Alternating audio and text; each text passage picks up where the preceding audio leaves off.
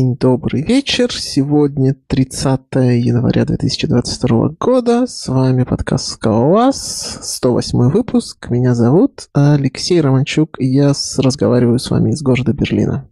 А еще сегодня с а, нами... Григорий из Филадельфии. Евгений из Екатеринбурга. И Юрий из Новосибирска. Да, спасибо. Очень рад, что мы сегодня с вами собрались этим э, теплым весенним, ну, может быть, зимним вечером. А, а первая тема у нас сегодня будет не обязательно про программирование, а про журнал. Гриша, расскажи нам про новый необычный журнал. У тебя вот интонация прям такая, ну... Ладно, я понимаю, конечно, наши зрители сморки а, в общем, да, в чем дело? Forbes написал о скале. А, и в контексте а, скалы как переосмысление языка. То есть говорят не то, что скала это какая-то альтернатива Java, да, или лучшая Java, а вот в прямом смысле написана статья, небольшая история скалы, вот она там использовалась в спарках, как-то в больших датах, но и также написано, что скала это не просто лучшая Java, это просто другая э, концепция, другие подходы к написанию программ. Так что можно почитать и посмотреть. Ну, полезного там на самом деле мало, просто интересно, что вот о скале написал Forbes. Да, мне показалось, что, а чис... что говорят чисто рекламная статья. больше? Чисто реклама про э, скалу. Э, и что вот там Starbucks, Verizon, Tesla, PayPal и все там использовали скалу, вот. Подожди, а Tesla использует скалу? А, не знаю. Но я видел я ее слышу, название. Я видел ее, видел название, а, видел что-то в статье Tesla. Ну, я так понимаю, что это маркетинговая такая статья. Про Аку упоминается, какие-то best practices скалы. В общем, ну, такое. А может быть, это не для программистов, а типа для для всех остальных? Да-да. А, а, кстати, там вот про Теслу, там прямо ссылочка на какую-то другую статью про то, как Тесла использует Аку. Вот что-то в этом духе. Там у них не спарки случаем? Может Нет, быть, статья, из спарков ст- в рамках называется Амазона. Akka Leading Framework for Building э, Cloud Native Applications. Слушайте, я вот сейчас загуглил, пока мы с вами разговаривали, Tesla Scala и нашел позицию открытую в Palo Alto. А, на сеньорская позиция и Алексей для пропал. Distributed... А сейчас слышно меня? Я прекрасно слышал Алексея. Окей. Okay. Так вот, я нашел сеньорскую позицию в Palo Alto. Они действительно нанимают АКА а, IoT, Scala, а, вот, и делать зарядки а, прикольно, то есть они действительно используют Акку. Может быть, э, от них мы сможем узнать, наконец, зачем нужна Акка. И еще, еще больше, зачем нужна Акка и как они ее используют. Кстати, было бы прикольно кого-нибудь... А у нас есть кто-нибудь знакомый из, э, из ТЭС? Может, они нам расскажут? Надо, надо узнать, пошептать. Какие-нибудь еще... А, Гриша у нас отвалился. Если, Гриша, ты не отвалился, расскажи, какие там еще интересные компании ты обнаружил. Ну, да, Гриша, давайте я за него. Там да. еще есть PayPal и э, Verizon. Ну да, Verizon, там же э, этот а, Майкл, который написал FS2, а, и они там делают э, процессинг сетевых пакетов, я помню, на FS2, и у них очень много используется скалы. Вот. А PayPal, я если... А, PayPal уже за open source, они же какое-то время назад open source свой, э, свой Scala фреймворк для того, чтобы делать э, сервисы. Круто. Scala как бы живет, еще не совсем умерла. Да, вот там я отвалился ненадолго, да. А вообще, в этой статье. В общем, э, вот эта Lightband Enterprise платформа, она в маркетплейсе амазоновском, оказывается, есть. Вот что в той статье. Блин, я, наверное, не в тему сказал. Я стесняюсь спросить, а что за маркетплейс амазоновский? А у, у Амазона, короче, есть такая штука, называется Marketplace. Это, короче, место, где есть всякие темплейты с CloudFormation, чтобы развернуть какую-то штуку, которая как сервис, но которая недоступна как амазоновский сервис. Да? То есть, например, у вас есть сервис, это EMR, Batch, и вы можете там, скажем, Terraform или через э, CTK что-то там взять и развернуть на инфре и запустить какие-то приложения. А, например, если это EMR, то можно, скажем, поднять сервис Gangly, поднять там Spark, хочешь там Hadoop, хочешь там еще что-то. А вот что делать, если нету таких вот встроенных амазоновских продуктов, которые можно развернуть? Вот, э, есть такое открытое место, куда можно, можно как-то законтрибить, я не знаю как, и опубликовать, э, в общем, э, свой deployment, deployment, deployment скрипт, на специальном месте, и пользователь потом нажимает одну кнопочку, и оно там якобы все хорошо разворачивается. Но в целом разницы между тем, чтобы хранить это в GitHub репозитории, нету. Единственное, что для end-юзера отличие вот в UI кликнуть, либо там разобраться, как э, всю эту штуку из GitHub качать и запускать. Понятно, спасибо. Я, как понимаю, тема свое отжила. Теперь переходим к следующей, не менее интересной теме. И мы поговорим про, а, про альтернативы идеи. Но это будет не Visual Studio Code. Прошу. А, ну да, мы на самом деле в каком-то, в одном из самых последних предыдущих выпусков обсуждали это. Во что... всех предыдущих выпусках. Ну. Давай так, во всех. Я везде спрашиваю вопрос, а надо же кто-то пользуется энзаймом. Да, ну, в общем, была такая, такая новость, что, значит, на форуме Contributors э, объявился э, Фамил, который раньше разрабатывал вот эту среду для э, программирования на скале вне идеи до появления Металса. И сказал, что он делает как бы приватно продолжение этого проекта. Он уже типа работает, но а, пока он не хочет его никому расшаривать публично и предлагает как бы если кто хочет, с ним связаться и там пообсуждать. И мы обсуждали, что как бы идейно выглядит так, что он попытается как бы сделать максимально минималистичный инструмент, чтобы как бы не перезагружать лишним. Но там с поддержкой э, всех версий скалы, может быть, даже там Java была, я уж не помню. Вот. И, ну, короче, как бы вот э, все активно пообсуждали вот этот его пост, какие-то люди пытались там с ним связаться и все такое. И на этом все пропало на месяц. И вот недавно объявился э, сайт э, этого проекта, называется insign.github.io. Вот, и там буквально э, абзац текста, э, в котором написано, что ну, это такой проект с десятилетней историей. А, и а, он а, сейчас как бы рестартанулся. И его цель быть как бы таким ком- проектом закрытого комьюнити, которое разрабатывается не публично, но как бы, ну, тот, кто хочет участвовать в разработке, может заплавиться и как бы стать частью этого закрытого комьюнити. Вот. А для обычных людей будут иногда выкрадывать билды. И вот на этой страничке прилинкован архивчик, э, который можно скачать и попробовать. Я, к сожалению, об этом узнал только сегодня, но я обязательно к следующему выпуску попробую, что там в этом архивчике э, внутри лежит, и расскажу свои впечатления. Злобный маркетолог говорит моим голосом. А, а зачем? Ну, то есть, вот, вот же есть э, Metals, ну, Metals, я понимаю, уже больше фронтенд, да, для этого, но есть же Boop, есть э, этот language сервер. Ну, то есть, за, зачем, не, не, зачем нам он, еще? Он, он, кстати, тоже будет иметь language сервер, но как типа опциональную фичу. А, ну, мы это на самом деле обсуждали в прошлых выпусках, ты просто, видимо, не слышал этого. Там а, примерно такие фичи. Во-первых, он очень сильно будет завязан на а, Emacs, как раньше. Вот. Но для совместимости с другими редакторами будет а, как бы поститься API language сервера тоже. А, вот. А, во-вторых, а, вот, ну, как бы мы с Вадимом тогда обсуждали, что в Metals есть разные проблемы, связанные ну, с тем, с работой над множеством проектов, когда тебе надо, ну, среди кучи проектов как-то переключаться, А, и там, короче, разные штуки с памятью возникают, и, в общем, разные ситуации а, неприятные. Вот. И над этим как бы там тоже в Металсе задумались, но еще не решили. И а, другая проблема это вот типа работа с Java кодом. А вот Винс, э, в Винсайме изначально там это было.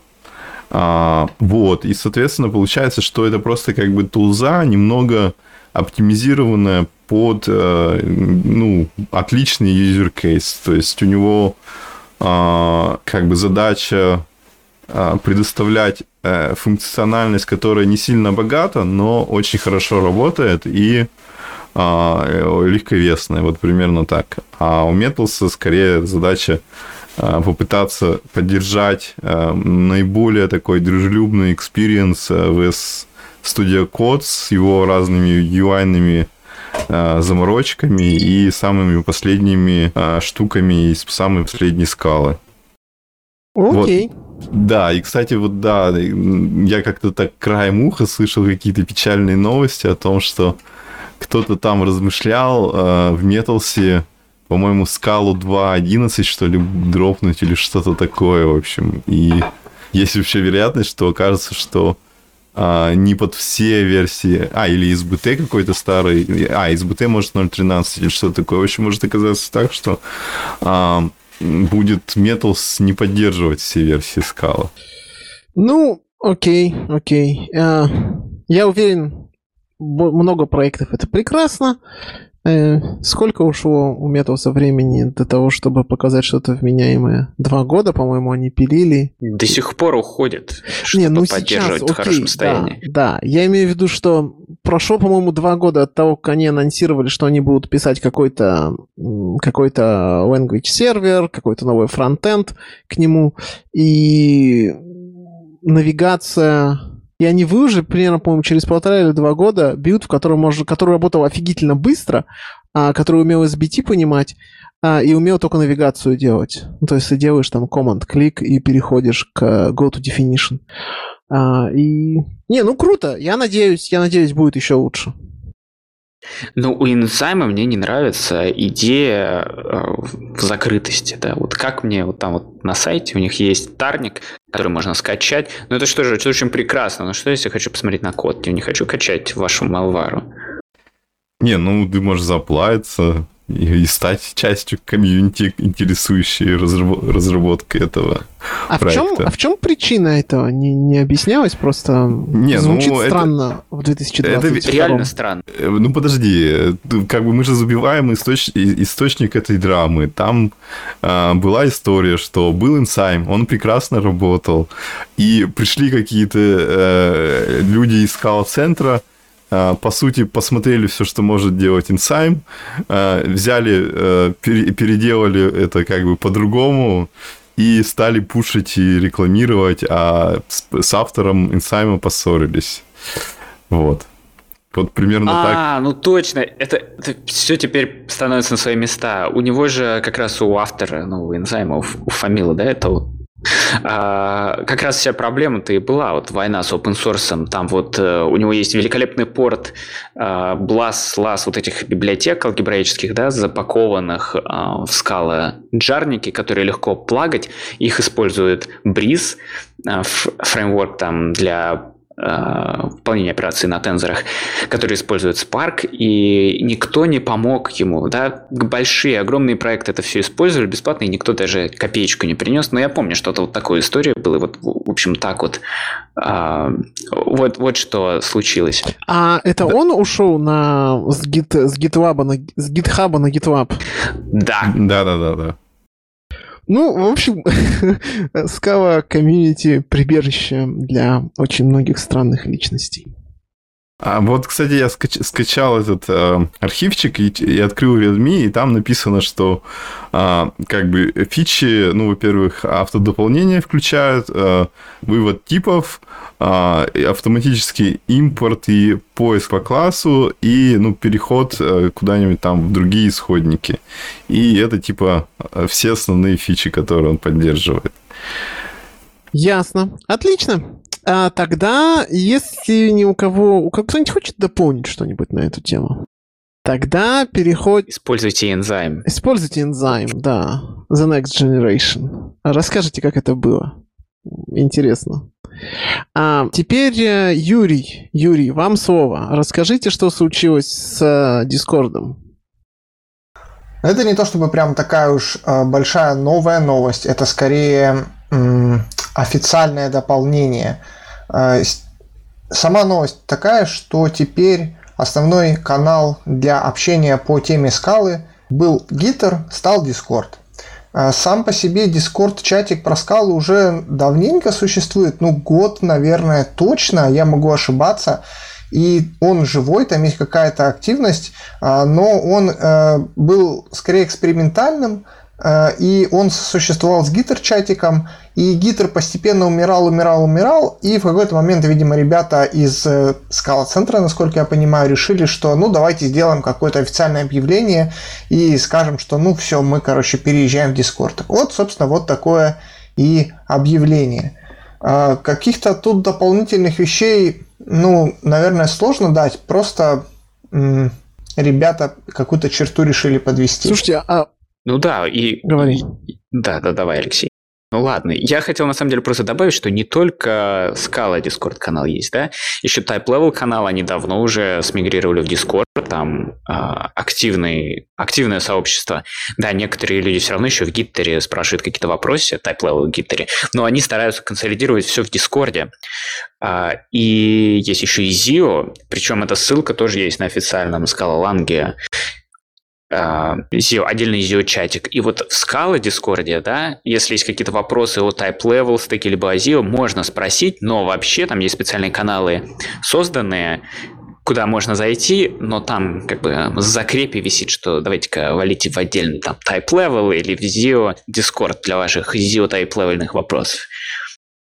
Вообще я э, по опыту пользования последнее время хочу сказать, я в принципе и гитером много лет пользовался и там задавал вопросы, и какое-то время в гитере реально была движуха, и это был, ну, как, да, без рыбы рак рыба, то есть там да, был топчик, то есть э, там можно было зайти, у всех библиотек были какие-то свои каналы, и реально можно было там не идти там мышью заводить или искать какую-то почту автора, как-то выпрашивать у него, типа, блин, чувак, я столкнулся со странной проблемой, а просто прийти, задать вопрос, и тебе реально там могли, я не знаю, в течение получаса ответить. Вот э, я помню, например, в Гитаре был канал про Scala.js, и там реально отвечали вот почти сразу, и это было так круто, потому что я помню, что, ну, в других сообществах, там, я не знаю, вот на Java, э, я там писал, ну, не было просто такого места, где ты мог прийти и вот так быстро спросить.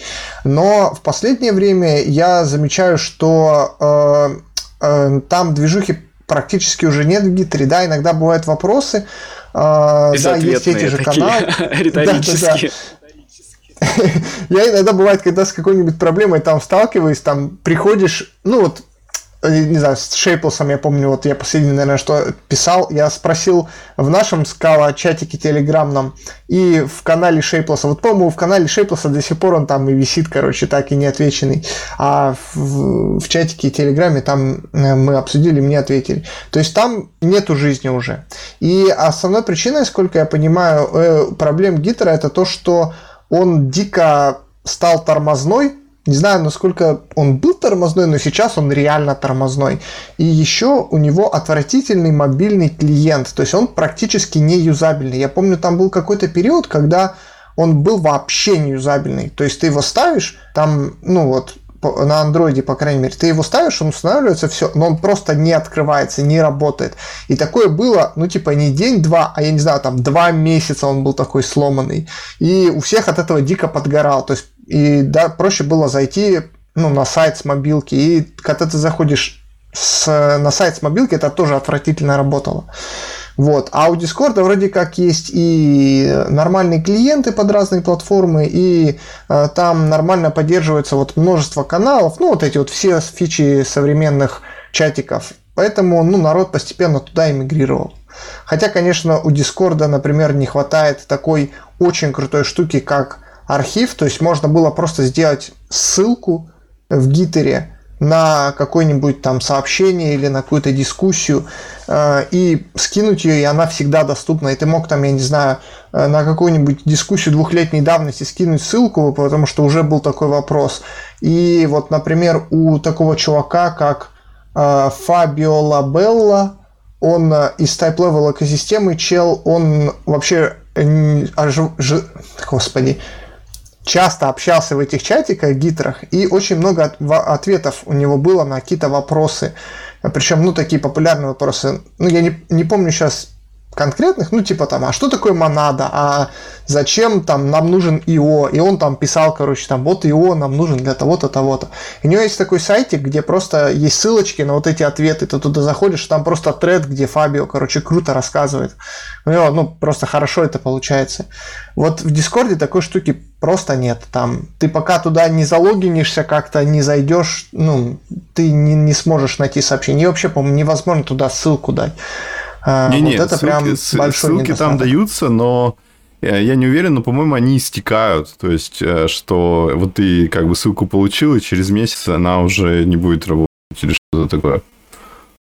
Ну, я не знаю деталей, но, короче, вот как было в Gitter, там м, такого нету в Discord. Но зато там хотя бы можно нормально общаться, и там есть жизнь сейчас. А, ну и в Discord работает поиск нормально, да, потому что в Gitter, ну все, наверное, пытались искать что-то в Гитаре, там совершенно всратая система поиска. Ищешь, он тебе выдает результаты, как к ним перейти непонятно. Иногда он показывает тебе не на результат, а на что-то еще. И этого результата нету теперь глазами. Ну, может быть, надо вверх прокрутить несколько там десятков пастов, может быть, вниз. То есть в Гитаре в целом он а, использовался... А, мог... Даже когда он эти результаты давал, там была проблема, что их проскролить как-то очень было сложно, что ты скроллишь, да, скроллишь, ты а он да, вверх, было, было какие-то, а он вверх куда-то перескакануло куда-то. Так, а вы ну, да. гуглом искали? Я вот а... сколько не искал гуглом, и он нормально Я так вот и делал, дает. Да, вот. А маленький коммент, вот это вот Фабио Лабелла, это System FW, чувак, если вы его знаете больше под ником, то он, правда, очень дельные посты пишет. Вот. А еще я могу добавить, что на самом деле там случилась, ну, как по мне, смешная ситуация с, гит, с гиттером. Да, во-первых, действительно было круто то, что был гиттер, и самое классное было то, что можно было взять твой github .org там слэш проект и заменить github.org на gitter.am и вся все сразу тебе редиректит в чат, если он есть. И это удобно, даже если знаешь... Это, там... кстати, офигенная штука, да. И это просто нереально а, позволяло быстро сблизиться с, с авторами. И там действительно отвечали, было удобно. До поры до времени, а там что случилось? На самом деле GitLab просто закупил Gitter, и Gitter переделали в то, что известно сейчас Matrix, да? Ну, элемент, по-моему, не назвали. Вот. Короче, такое штучка, open source приложуха, которая умеет по матриксовскому протоколу ну, чатик, который использует Matrix для общения. Вот, вот Подожди, а я, история. А, а я думал, там какой-то, ну, не Matrix называется, вот это именно приложение, которое клиент... Элемент, элемент. А, элемент? Не, я, по-моему, какой-то другой ставил, не знаю. Что-то я как-то пробовал Matrix, и по-моему, там, ну, как бы, наиболее популярный клиент какой-то другой. Нет, Ребята, а вот для тех, кто он. в танке, Matrix это фильм же такой, да? Нет, это... Да. Matrix это Это, фильм. короче, современный аналог вот этой Ирки. Ну, как...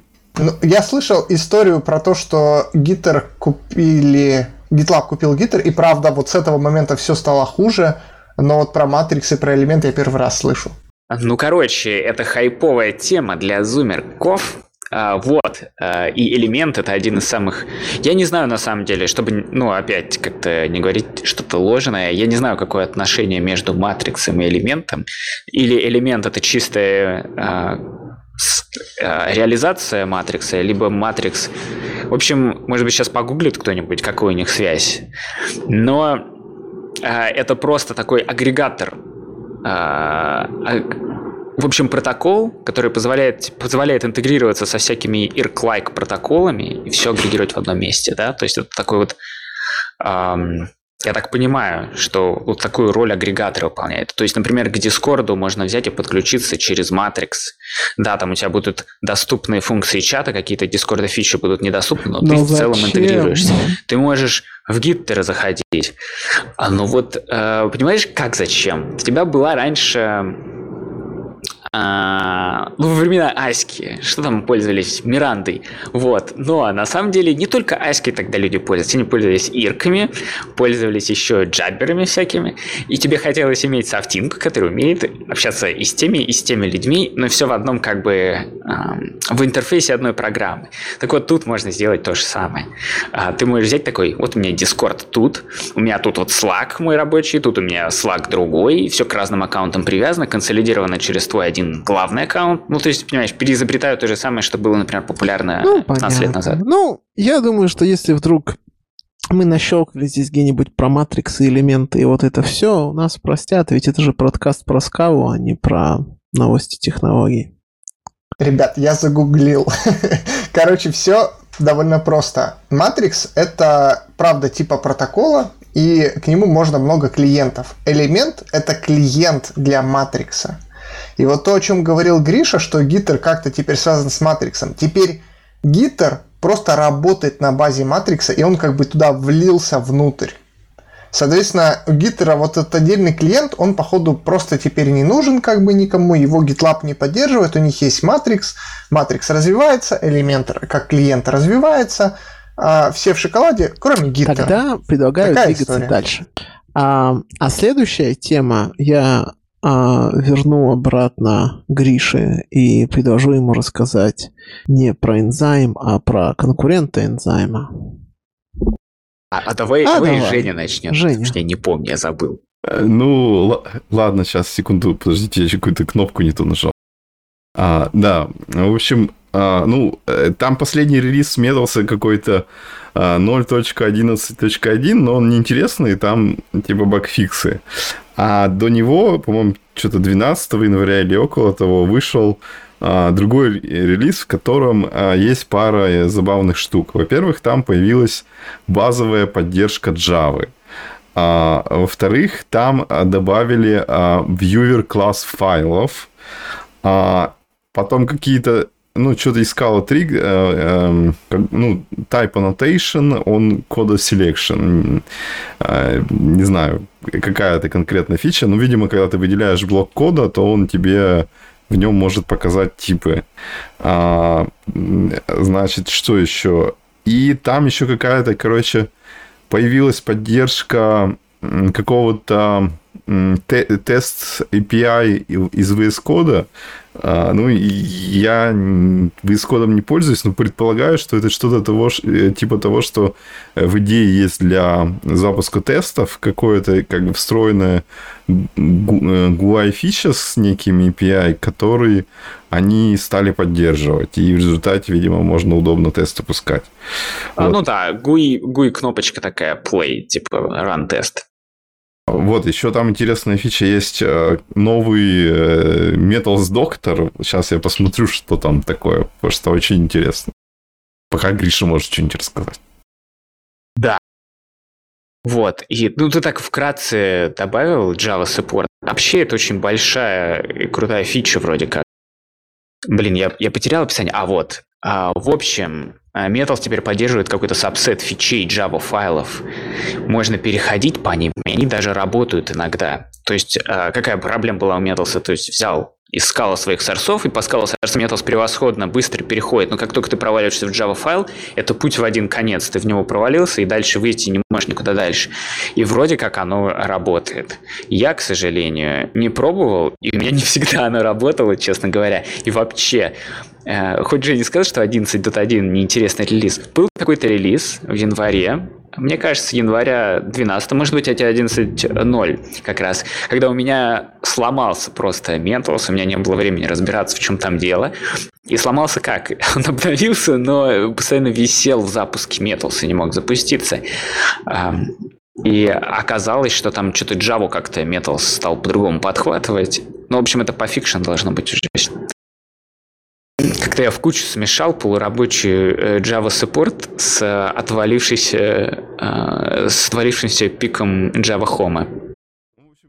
Вообще говоря, я вот Металсом не пользуюсь, но я видел кучу бурлений э, в Твиттере сперва про то, что вау, у нас есть теперь поддержка Java. Потом, черт, чуваки, ничего не работает, Metal сломался. Потом, нет, чуваки, мы все пофиксили, теперь и есть поддержка Java, и теперь у вас все работает. Двойной бонус, понимаешь, надо сначала, короче, обрадовать чуть-чуть только, потом расстроить, а потом обрадовать еще сильнее. Но получается, что ожидания сначала как бы вроде какие-то есть, потому что марк уровня есть, потом вдруг ожидания все, ну, э, спроваливаются. Ну, понятно, open source, ну что от этого ожидать? А потом как, хомана, и все заработало. А, вот я еще про, короче, про доктора прочитал, и, ну, все знают, раньше такая была малополезная страничка, которая просто говорит, что вот такой-то подпроект у тебя, а, и в нем не работает такая-то фича Металса. А почему и что, куда глядеть, как бы не особо объяснялось. И вот а, в новый Metal Doctor он может а, немного поподробнее рассказать причины, почему а, не, не работает вот какая-то штука, и вот он как бы под вот этой первой табличкой пишет а, разные дополнительные а, ошибки или информацию, в общем, позволит, наконец, разобраться иногда. Отлично. Тогда продолжаем нашу тему хороших новостей. А, Юрий, расскажи, что там случилось с Поем. Тут опять очень короткая статья э, про то, что вышел первый релиз Play Framework, который э, без Lightband, как э, Open Collective не знаю, как-то инициатива или как это называется. Короче, полностью подсорсный релиз Play Framework. В самом релизе абсолютно ничего интересного, там обновили Log4j, еще какие-то фиксы сделали мелкие, но фишка в том, что теперь это все спонсируется просто людьми, которые э, после новостей о том, что Play Framework как бы официально уже не относится к Lightband, нас задонатили ему кучу денег, там что-то какие-то тысячи долларов, ну и вот ребята начали что-то делать, и, видимо, э, какой-то у них теперь есть roadmap, а это просто первый релиз, в котором они, ну, самые сверху висящие какие-то простые фиксики сделали. Будем надеяться, что, может быть, Play как-то воспрянет и что-то там будет какая-то движуха полезная. Вообще, конечно, очень интересная инициатива, просто а, увидеть, как проект, который э, ну, давайте будем честны, такое двойственное отношение у него сказал комьюнити все равно был подобран э, заинтересованными разработчиками и поддерживается. Ну и более того, компании в этом заинтересованы и дают деньги. А, а у нас мне вот как кажется, раз все начиналось... Это же консалтинговые компании, да? Они, мне кажется, просто уже... Им так и так его поддерживать. И, может быть, они просто решили еще и попиариться на этом. В хорошем, но... ничего плохого в этом нет, но просто это объясняет мотивацию. Ну так да, а что, open source э, часто является маркетинговой компанией каких-то комп, ну, каких-то фирм. А, ну, это часть как бы open source э, причины, почему в open source иногда что-то выкладывают, да, типа self-advertisement и э, себя более привлекательными для разработчиков. Типа, вот они делают open source, а бывают люди, которым, честно говоря, в open source приятно, да, делать что-то делаешь и для себя, и полезно, и вроде как ты и деньги э, сонаправляешь с хорошим делом. Ну да, плюс еще э, это, мне кажется, достаточно хорошо играет внутри компании и вовне компании. То есть это такая вин-вин ситуация. А вот Культуру ты... развивает очень сильно, да? Да, да, плюс ты, я не знаю, кто пойдет в компанию, которая занимается поддержкой Play, ну, допустим, а, при, устроиться в контору, которая пилит open source проект, и если это что-то крутое и прям и ты от этого прешься, то как бы это будет большой плюс. А, нанять, а, нанять тебя и, и вовне. В общем, плюс сплошные, сплошные плюсы. То есть, если у тебя уже есть клиентская база, которую ты этот пой продал, то все классно. Да, вот, а как раз мы начали-то с чего? С приватного инзайма. А, вот. Мне кажется, тут больше про то, что человек обиделся. Ладно, а двигаемся дальше. Um, Play Framework жив, живее всех живых. Фьючи, фьючи, фьючи, фьючи. Юра, следующая мини-тема твоя. И снова, да, у меня небольшая мини-темка про миграцию на Java 17. На самом деле, это просто статейка про то, что, ребята, как бы уже 17 Java на дворе, и неплохо бы кому-то да не кому-то, а всем вообще, кто использует JVM языки, обновляться. А, вот у вас, кстати, какая Java сейчас на продакшене? Java 3. Гриша, я про Java. Хорошо. Ну, ладно, давай я не буду говорить, какая у кого так, на, на, на продакшене, но, но я просто спрошу, а зачем? Зачем? То есть вот у меня есть все, оно работает, а, стабильно, все хорошо. А, зачем? Вот, вот, вот зачем? Алексей, я тебе хочу сказать, что у меня на продакшене тот образ, который собирал еще Это ты. прекрасно. Вот и работает, не трогай. То есть, э, ну, хорошо, давайте... Нам нужна какая-то, знаете, давайте искорку добавим. Э, ты, ты, Юра, за, за что? За то, что нужно обновляться поскорее или не нужно? А я буду наоборот. Вообще говоря, я бы не обновлялся. Но... Не знаю, Юра, да, вообще. Ребята, у нас Java, да, искал. Зачем что это делать? Все работает. Ты не дал мне договорить. Короче, я бы сам по себе не хотел бы обновляться. Ну, правда, работает, и, и ладно. Но у меня есть жюри тикеточек про то, что надо бы, короче, обновить там докер образа, всякие GVM и так далее. Потому что в последнее время возникают всякие проблемки. А, во-первых, много где уже ну, много просто на машинах, например, Java 11 стоит по дефолту, а у нас 8 на продакшне. И бывает э, и классическая проблема. На Java 11, э, по-моему, instant имеет больше знаков после запятой, чем на Java 8. И некоторые тесты из-за этого падают. И это просто приходит новый чувак с чистой какой-нибудь э, э, дел, прогоняет первый раз тест и говорит, блин, что-то у меня, короче, падают тесты. У тебя какая Java 11? Ну все, откатывайся на 8. Ну то есть это какой-то тупняк, дополнительное какое-то движение. А, плюс э, на, по-моему, в 14 Java добавилось э, улучшенный добавился улучшенный репортинг проблем некоторых, в частности, null pointer exception теперь нормально э, пишет stack trace. То есть не просто я упал где-то там, до свидания, а он пишет, что вот я, короче, при вызове вот такой-то штуки вот в этой строке вот конкретно в этом месте упал. И это, ну, по крайней мере, если работаешь с Java кодом, это, конечно, очень сильно помогает. Scala, наверное, не то чтобы сильно, но как-то. И, наверное, уже просто слишком много таких вот мелочей набралось, и с обновлением на новую Java, ну просто ты получаешь какой-то халявный перформанс, какие-то халявные улучшения, халявные там, я не знаю, security фиксы.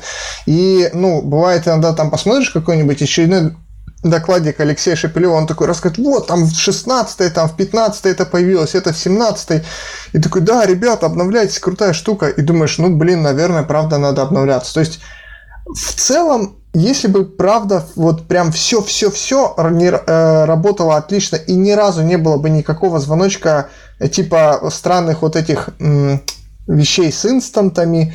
А, еще, кстати, M1 же вышел, да, и теперь старые Java, э, там вообще все сложно с M1. Да, и вообще, арх... а, давай так, новые архитектуры становятся более популярной, чтобы... А, а старые Java-версии, они бы портятся Azul, или, ну, в общем, надо еще специальный дистрибутив ставить, и... Ну, я думаю, что бэкпорт-то как бы Java 8, вот, Каретта, точно я знаю, Есть работает только на, вот Azul, на M1. Azul или Azul. Я не знаю, насколько она публичная, но Каретта для M1-то и для ARM точно должна быть. Восьмая, в смысле. Ну, хорошо, Юра, я на самом деле согласен с частью, но мне кажется, самый главный, самый главный смысл здесь в том, что когда в скором времени кто-нибудь найдет очередную критическую уязвимость, которая позволит, позволит кому-то отправить реквестик тебе на сервер и получить ремоут доступ, как было недавно с Log4j, ты, будешь обновляться очень быстро. Очень быстро. И тогда желательно, чтобы тебе не пришлось просто обновиться на, на, на новую минорную версию, а не обновляться с 8 на, на 19. И вот э, то, что она Java 8, она end of life, она же end of life уже, никто же security фиксы уже не выпускает. И вот это меня, если честно, больше всего смущает.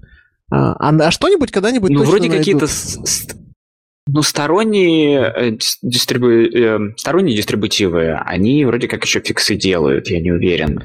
Ну, то есть, если наше главное, главное, главный страх это давайте ничего не трогать, а, потому что оно работает, то переезд с одного дистрибутива на какой-то сторонний дистрибутив с миллионом бэкпортов такое же страшное действие, как переезд с Java 8 на Java 11, мне кажется. Ну, в целом я согласен. Мне кажется, все используют Java 8, потому что, ну, что она как бы работает.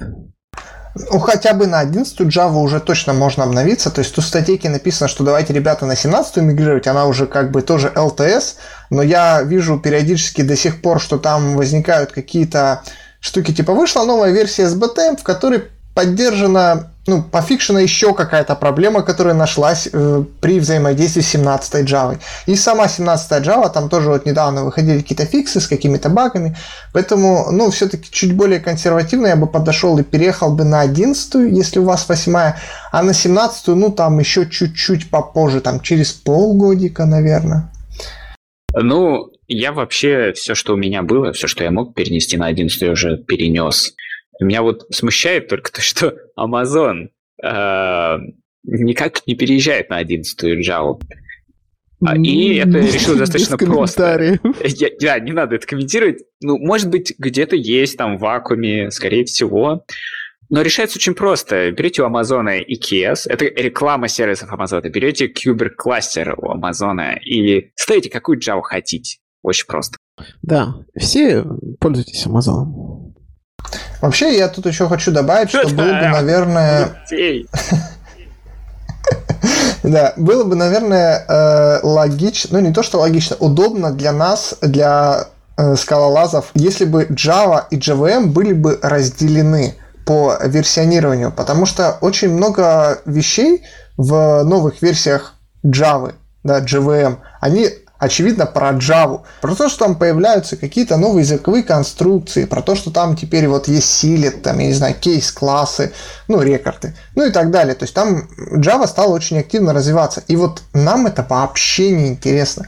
Нам интересны какие-то совершенно другие вещи, ну, типа там, я не знаю, какие-нибудь оптимизации э, подкапотные и так далее. И вот если это все разделить, то получится, что в последних версиях Java ну, я не буду там точно сказать, но больше половины вещей это именно обновление языка Java, а не JVM как платформы. И поэтому, наверное, и странно получается, что ну а зачем скалу вообще обновлять, если и старая работает? Потому что и правда в новых версиях Java в основном меняется именно Java. Ну, а скала очень плотно подвязана на Java какие-то штучки, или код, может быть, плотно подвязан на Java какие-то внутрянки. Ну, какая-нибудь библиотека ну, наверное, где-то послед... вызывается, и которая поменялась, имеет breaking change между какими-то там версиями Java, и все. Ну, смотри, Гриш, последнее такое большое обновление, это было, когда э, переезжали на 2.12, да, и на 8 Java, это вот лямбды э, перевозили на новый энкодинг. А так, ну, в общем-то, больше, по-моему, не было ничего такого. Ну да, наверное. Не, я вру, я вру. Бывали всякие мелкие штуки, когда например, появлялась в стандартной Java библиотеке какая-то функция, которая была уже в Scala стандартной библиотеке, они начинали конфликтовать Точно, и это отличный пример. Костыль. Да, с буферами, по-моему, буферы FAPI там что-то. Что-то у строк было, по-моему. Или у строк, да. В общем, обновляйтесь на следующую версию Java, когда у вас есть время. Амазоном. Да, когда у вас есть время, а не тогда, когда его нет. Потому что я не знаю, как... А, а, здесь же не обсуждали мы а, Walk4j-то, этот ад с Walk4j в декабре. А, или вы уже обсудили? Мы как-то скипнули эту Окей. тему. Кстати, Можно обсудить, Алексей, если давай, ты если у тебя это затронуло вообще, у тебя какой кон- нет, контекст я, есть? Я только так, знаете, без, коммен... без комментариев, да, но просто как бы слышал где-то, что было много уязвимостей, и слышал, что в разных компаниях а, которые, у которых Java торчит наружу, например, в компании на букву Г, там патчили люди ночами. То есть просто потому что вот ну, представим, что у вас есть огромная монорепа, вот, и, вот, и внезапно обнаружили, что в ней есть проблема. И вот вы ее пофиксили, фикс простой, собрали, а вот вы, допустим, размером как Google, и вам нужно все это выложить, ну, прямо сейчас, потому что оно прямо сейчас под ударом. И вот, вот они, э, бонусы монорепы. Как удобно. Да, вот, да, вот они, бонусы монорепы. Но, кстати, пофиксить-то ни, никогда не проблема. Проблема же в другом. Проблема в том, что представь, что у тебя есть 25 тысяч сервисов, а, микросервисов, и их всех нужно сбилдить, э, задеплоить, а, и при этом еще желательно не сделать так, чтобы у тебя клиенты твои не упали. И... Ну, ну, слушай, в рамках шутки, если это такая большая компания на букву Г, то они как раз известны тем, что они просто берут так сервис твой, хоп, и испарились. Ну, может быть. Да. Может быть, это как раз... Нет, я скорее про то, это, что... Знаешь, проблемы апдейт. Да, про внутренние их сервисы. То есть вот у тебя Gmail работал, он же там внутри у него Java крутится, внутри Java Log4j, а в нем уязвимость.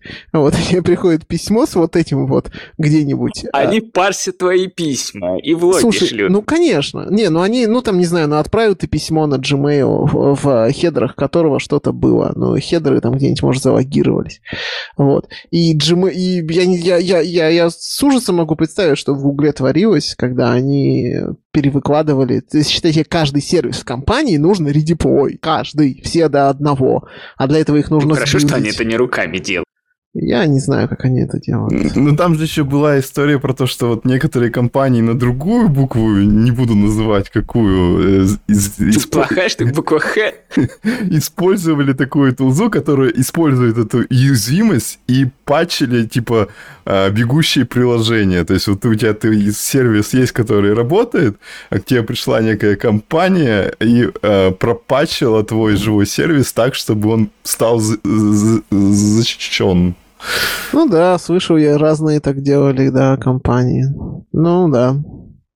А слушайте... На тему open source, а вот мы сегодня много про это говорим, а после того, как стало известно о том, что вот это существует уязвимость Log4j, очень много возникло негатива на тему Хейт того, начался, что... Да, неоправданный. Ну, ну, нет, я скорее не про хейт чуваков, которые Log4j разрабатывают, а про то, что на самом деле Log4j, вот эта вторая версия, это там, я не знаю, три или четыре каких-то челика, которые просто в свободное время пилит это Log4j. И вот эта фича, из-за которой это произошло, это какая-то старая, бэкпортированная там с первой версии фича, потому что кто-то там захотел когда-то эту фичу оставить, они не хотели, такие, ну ладно, типа пофиг, ну есть, короче, юзер у этой фичи, оставим. А, и получилось, что они в такой вот странной ситуации, что они эту фичу не хотели, она просто как-то им поездом обратной совместимости приехала, и в итоге, короче, теперь на них пол интернета обозлилось, что они в свободное время пилили софт и, ну вот, как Оставляли бы так бэкдоры. странно получилось. Ясно. Ну, в общем, чуть-чуть по касательной затронули эту великолепную тему ночного бдения. У меня есть, кстати, непокасательный вопрос насчет этого всего. Я вот заметил то, что э, ну, то есть вот эту всю ситуацию с уязвимостью Log4j воспринято достаточно серьезно. А, я не вообще не про личность, а про то, что теперь, скажем, на mvnrepository.com или .org, она, не помню, в поиске а, терпакет, когда гуглишь, например, Log4j загуглить, то там показывается, какие уязвимости и ссылки на эти уязвимости. И более того, я заметил, что у меня билды стали падать, где у меня транзитивно даже был притянут Log4j. То есть как билды стали падать? Если это транзитивная рантайм зависимость, то падают тесты, да, которые ругаются на то, что у тебя Log4j нету. И это случилось у меня во всех CI. И в GitHub Actions у меня так свалилось, и в Circle, где у меня был транзитивно притянут Log4j 1, у меня тесты все просто втихую повалились. А, локально, разумеется, мне ничего не валилось, потому что у меня локально, видимо, был скачан. Но вот никто с таким не сталкивался. И что это было? Я просто попытался погуглить по этому поводу, и никакой внятной инфы тогда не зашел, а потом не стало лень, я уже не гуглил и забыл, а вот сейчас мы вспомнили. Нет. А, в общем, такая штука случилась. И если у кого-то это свалилось, то это не конец света. Есть э, пакет, э, который называется Log4j 1.2 API. В общем, это бридж между Log4j 2 и Log4j 1, даже если вы такой везунчик, и у вас есть uh, Log4j 1, который невозможно выпилить и заменить на второй, только Потому что ну, там значительное изменение в API, можно добавить вот этот бридж, который закроет все, и все нормально. А говорят, первый не, первый не подвержен уязвимости? Это очень, короче, скользкая тема, он подвержен, но какой-то другой. Понятно. Ну, мы оставим это тем, кто разбирается в инфобезе. Да, я, мы, мы оставим ссылки на CVE, вот эти. Окей. А, у нас осталось еще несколько мелких тем от Жени. Двигай их вперед, и мы обсудим их. А, ну, в общем, случайно в ходе выпуска я вообще не думал, что мы это будем обсуждать, но я заметил, что а, там у нас есть новость про Pants, а, такую build-тулзу, которую как бы все давно слышали, вот, но э, какое-то время назад, э, типа, Twitter дропнул ее разработку, а, и оказалось, что а, в общем, они типа решили делать э, заново ее под версией 2. А тут мы видим, что, оказывается, уже вышла версия 2.9 этого Пенса. То есть, оно как-то, видимо, очень активно разрабатывалось. А, и в нем а, появилась поддержка э, Java и Scala. Видимо, не было такой поддержки изначально в версии 2. Вот. Ну и, короче говоря, э, там на самом деле довольно интересная статейка. А, и в ней, во-первых, говорится о том, что Pens, в отличие от э, вот Zing, который использует всякие СБТ, поддерживает какую-то компиляцию на уровне отдельных э, файлов, и, соответственно, ну, как бы можно и параллелить лучше, и можно санбоксить как-то эти самые элементы компиляции и все такое. И а другая там фича связана с монорепами, что а, типа говорят, что вот э, в Базеле, например, там есть э, э, как бы некий глобальный такой а, стор для зависимостей. То есть, если а, где-то глобально зависимости определяются, то ты уже нигде ничего, никакие версии библиотек не можешь использовать а, либо в какой-то, я не помню, другой тулзе, а наоборот, можно все локально, но тогда, а, ну, видимо, в традиционных, типа, обычных наших, вот, там локально все гибко, но зато получается, что очень все компилируется долго и куча всяких проблем из-за этого. Вот. А у них э, в пансе э, можно использовать как бы гибридный подход, что может быть как часть зависимости глобальная, а часть ты можешь э, резолвить локально. Вот, вот так вот. Ну, там еще в этой же статье что-то про поддержку Go говорят и всякого такого. Но целом, не знаю, мне кажется, даже можно попробовать. А скажи, пожалуйста, а кто стоит а, за этим пенсом? То есть какая компания разрабатывает? Ну, Твиттер вроде а, раньше а, был. Твиттер, окей.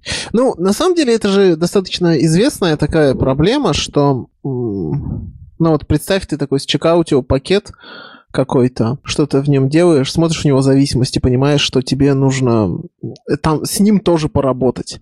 А вот как его по-простому вот в скала экосистеме, ну, не знаю, ты там Zio, Zio, Zio, я не знаю, Zio Net разрабатываешь, те, и из чекаутил и Zio, и Zio Net, и хочешь их как один большой проект разрабатывать, чтобы изменения в одном были видны э, сразу в другом. И, нас, я, насколько понимаю, SBT, Maven, Gradle, вот это вот все, все вот эти, все вот эти build-тулы, они исключительно про то, чтобы сбилдить один проект, а работать с несколькими из них, ну, они не умеют. И это прям большая проблема, а если ты разрабатываешь что-то больше, чем в один проект, и у тебя, или у тебя не монорепа, или у тебя нет своих тулов. Но насколько это важно для всех остальных, которые вот не работают в Твиттере, непонятно.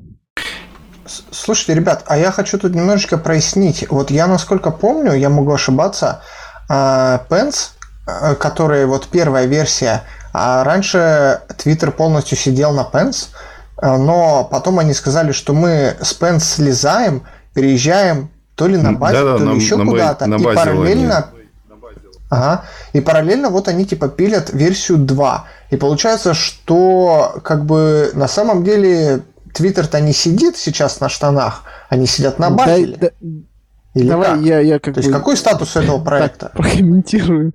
А, мне кажется, очень наивно предполагать, что компания размера Твиттера может сидеть на чем-то одном. Я уверен, используется Pans 1, Pans 2, Базель и что-то еще из BT собирается.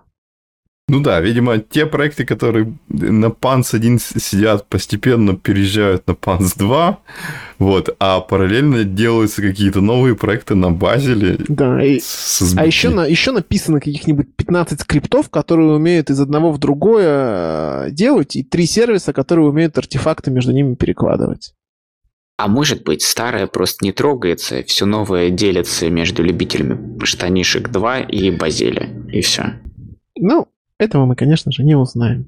А скала, мини-скала твиттеровская умерла же, да? Помните, кто-то разрабатывал, Бурмака, по-моему, разрабатывал Reasonable Scala? Не-не, там какой-то другой... А, нет, Бурмака, да, там начинал что-то, но там был какой-то еще другой разработчик, и что-то ничего не слышно. Даже да. два было разработчика. Фантастика. Окей, а давайте скалу 2.13.8. А, ну, тут что я хотел только сказать, что э, это скала 2.13.8, которая может работать на M1. Вот. То есть 2.13.7 не работает на M1. Почему? Что с ней? Не знаю, какие-то Может, баги. это скала native была? Нет? Нет, нет. Не знаю. А репл а, не работал. А... Тут вообще какие-то фиксы регрессии, которые были в 2.13.7. В общем, мне кажется, минорные версии скалы можно обновлять, не задумываясь. А е- есть же этот Скала Стюарт, да? Он умеет обновлять. А есть, кстати, какое-нибудь такое решение? Кстати, вот по поводу Скала Стюарта э, и вот этой новой версии 2.13.8 э, было сделано изменение следующее. То есть раньше было как? Скала Стюарт, ну, видимо, он смотрит прямо на GitHub репозитории или на джарнике, где там Maven Central, и как только появлялся либо артефакт, либо релиз, он сразу во все проекты засылал обновление. А в это время а, другие тулзы, ну, типа там, не знаю, Metals или ну да, в основном Metals, они еще ну, не умеют работать с этим, э, с этой версией скалы. И э, они, э, ребята из э, кто там, Lightband, да, сейчас 2.13 делает, э, договорились о следующем с Scala Stewart, что для некоторых вещей Scala Stewart будет как бы придерживать вот эту рассылку. То есть конкретно для Scala 2.13.8 там э, ну, только по какой-то специальной ручке он будет паблишить, когда э, все build tools, когда все э, эти редакторы поддержат новую версию Scala, и только вот в этот момент Scala Stewart начнет паблишить, собственно, намерение о том, что нужно обновиться. Вот, я хотел сказать, что на самом деле нет, не всегда. А всякие... У скалы есть вот этот скала Toolbox, там internal... Э, ну, в общем, internal пакеты есть, которые позволяют код вычислять.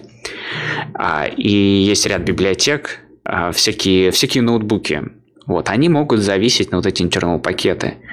А так как это минорный релиз, то никаких API breaking ченджей нету в, в user API.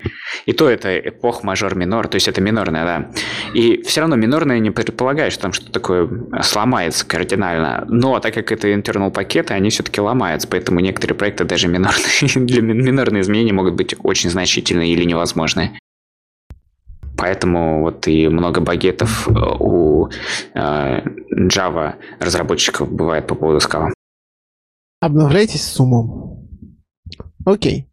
А как у нас сегодня у каждой темы есть какое-то логическое ну, заключение. Ну, должна же быть как бы, ну, мотивационная часть. Месседж должен быть. Не просто же так мы здесь болтаем.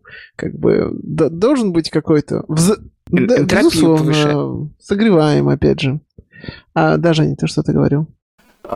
Я, я хотел по Пенсу еще добавить. Я тут залез, у них, оказывается, есть сайт с документацией, И, ну, там такая есть, типа, ну, короче, переключалка версий э, Пенса, и э, там интересно, что вот этот релиз 2.9, он помечен как stable. То есть, ну, вот прямо там есть э, релизы, с, начиная с 1.27, куча помечена как deprecated, но именно stable помечен вот этот самый последний релиз. То есть, э, что-то это, по крайней мере, значит. Вот. А не значит ли это, что просто это последний не, ну, он релиз? не экспериментальный Ну, кто знает. хотя бы. То есть я уверен, какое-то время 1x был стейбл, а 2x был экспериментальный. Окей, ладно. Мы, в общем, хотели по-быстренькому темки разобрать. За часик мы их разобрали. А сегодня есть одна тема, которую я хотел бы обсудить. Это выступление... Кстати, во-первых, начали появляться выступления с... Как конференция называлась? Functional Scala 2 2021. Конференция проходила в декабре 2021 года в Лондоне, да. А, все были ключевые люди из ZIO там. Э, конференция была посвящена ZIO. А, в общем, большинство тем связано с ZIO. Есть некоторые, которые не очень связаны, но большинство тем это про ZIO экосистему, куда мы движемся. Значит, а, посмотрите на Zyverge, на аккаунте Zyverge есть а, несколько выпусков, в Твиттере они тоже пишут. Все вот эти Зио чуваки, а, Лысый, Адам, аккаунт Зио, они все ретвитят. Если вы на кого-то из них подписаны, я думаю, мимо вас не пройдет. Вот. а, Сегодня я бы хотел поговорить про функциональные эффекты для всех. Вот есть презентация от Адама Фрейзера. Адам Фрейзер это чувак, который вместе с Дегоузом написал... Так, у меня что-то Алексей пропал. А я тут? Наверное. Отлично. Все хорошо. Ну, Я слышу, я надежная слышу. система, мы с нее никуда мигрировать, конечно же, не будем. Так вот, а, да, а, значит, Адам это человек, который написал вместе с Дегоузом а, очень много вещей внутри Zio. А, человек, который написал Zio тест, по-моему, очень классный тест фреймворк, очень много девелопит внутри самого Zio, и очень много, как бы, так же, как и Degoус, очень много девелопит просто, просто фич. Вот. А он, значит, рассказывал про функциональные эффекты для всех. Значит, у меня сложилось впечатление, что э, первая часть выступления очень похожа на а, сколько там, 7 или 8 лет назад Рунар рассказывал про а, констрейнты и про то, как нужно констрейнтить программы. Вот, я скину потом ам, ссылку на выступление, что-то типа constraint, liberate и в этом духе. В общем, рассказывал о том, что нужно, чем меньше вы возможности даете вашей программы, тем меньше возможности сделать ошибку, как классно использовать type-классы, а не инстансы, потому что если вам нужно только map, то дайте функтор, и все будет замечательно. Если вам нужен flatmap, дайте монадку, больше, чем нужно, не просите. Вот. И это такой был очень философский доклад в первой части того доклада. И первая часть этого доклада очень похожа. Тут как раз рассуждается о том, что а, как можно решать проблемы, что про- можно дать решение проблемы, а можно сделать такое окружение, в котором проблема станет невозможна. Можно у каждого из этих способов есть плюсы и минусы, кто какие выбирает, как это мапится на экосистему скалы, и как в итоге мы получаем ZIO и Cats экосистему. Одна из них очень opinate, это очень такая, навязывает вам свое видение. Вторая делает все, что а, со второй вы можете делать все, что хотите, но там значительно больше порог входа, это разные другие плюсы и минусы. Послушайте, пересказывать не буду, слушается достаточно легко. Из, э, во второй части этого выступления а, рассказывали о том, а, как, э, как э, разработчики ZIO пытаются решать проблемы, с которыми они сталкиваются. Тут было две проблемы рассмотрено. Первое это то, как э, как э, разрешать зависимости сервисов. Вот э, я не знаю, для многих, возможно, будет непонятно, кто с ZIO не сталкивался. Но в ZIO есть механизм а, разрешения зависимостей, и у него очень, очень унылый API. А вот, он очень неинтуитивный, то, что связано, то, что называется Z-Layer, и то, что э, есть такой классик, называется еще has. Это, в общем, очень сложно выражать, а, с текущим с текущими возможностями скалы очень сложно выражать такие а, такие за, деревья зависимости и разрешать их на уровне компиляции. В общем, Zio 1 каким-то образом это сделал, и для своего времени это был очень-очень-очень крутой шаг, потому что хоть как-то оно работало. А, вот, и они рассказывали о том, как было бы классно это сделать и какое, какое могло быть решение. В итоге решение, к которому они пришли, звучит так. А давайте мы сделаем так, что у пользователей, у пользователей Zio все будет просто работать. А, а мы как-нибудь с этим справимся. Я не знаю, с помощью какой черной магии они справились, но по сути они просто технически решили проблему вот этих вот Z-лейеров, а, и зависимостей таким образом, что ты забрасываешь все, что у тебя есть в один большой котел, а оно дальше там с помощью черной магии и, видимо, макросов а, пытает, пытается это разрешить, а, и магическим образом для пользователя это работает. Насколько я, я почитал на самом деле немножко про это, и насколько я понимаю, там был проект какой-то, назывался он Zio Magic, это, по сути, фича для Zio 1, вот, которую я рассказал, ну, имплементированная для Zio 1. В Сорце я не смотрел, но подозреваю там макросы, потому что там кастомные сообщения об ошибках компилятора. Вот, э, ну, какие-то макросы, что там происходит. Вот, а вторая задача, а вторая проблема, о которой они рассказывали, э, Адам рассказывал в этом выступлении, это о том, а как бы сделать так, чтобы нам не приходилось думать о том, что есть блокирующие операции и не блокирующие операции. Вот. И как было бы классно сделать так, чтобы, если мне нужно позвать базу данных, я говорю ZIO, типа эффект, suspend и вызов в базе данных. А если мне нужно было бы что-то посчитать на CPU, там, я не знаю, числа Fibonacci, эффект, suspend и то же самое. То есть дежурная проблема со всеми, со всеми функциональными этими фреймворками не блокирующими, то с Cats, что с Zio, что с Monix. Если вдруг вы делаете блокирующую операцию, которая ходит в сеть, каким-то образом занимает э, поток, но при этом ничего на нем, а никакие, никакую числодробилку на нем не делает, вам нужен отдельный thread вы это все выносите туда, соответственно, это ваша проблема все эти вызовы различить. Причем они в самых удивительных местах бывают. Например, делаете new URL в Java, а, а он хоп идет там DNS разрешать, может сломаться на этом, а resolving DNS блокирующая операция, а у вас сеть затупила, и вот у вас приложение больше ничего не делает, потому что где-то затупил DNS. Вот. Никто, в общем, до конца не понимает, а, где и когда происходят блокирующие операции. У вас есть куча библиотек, вот это все. И что произошло? А, ребята сказали, вот из Dio, давайте мы попытаемся эту проблему решить для пользователя. А для пользователя было бы круто, а если бы мы могли не задумываться об этом, а Zio там внутри само автоматически могло узнавать, когда у нас происходит блокирующий вызов, а когда происходит не блокирующий вызов.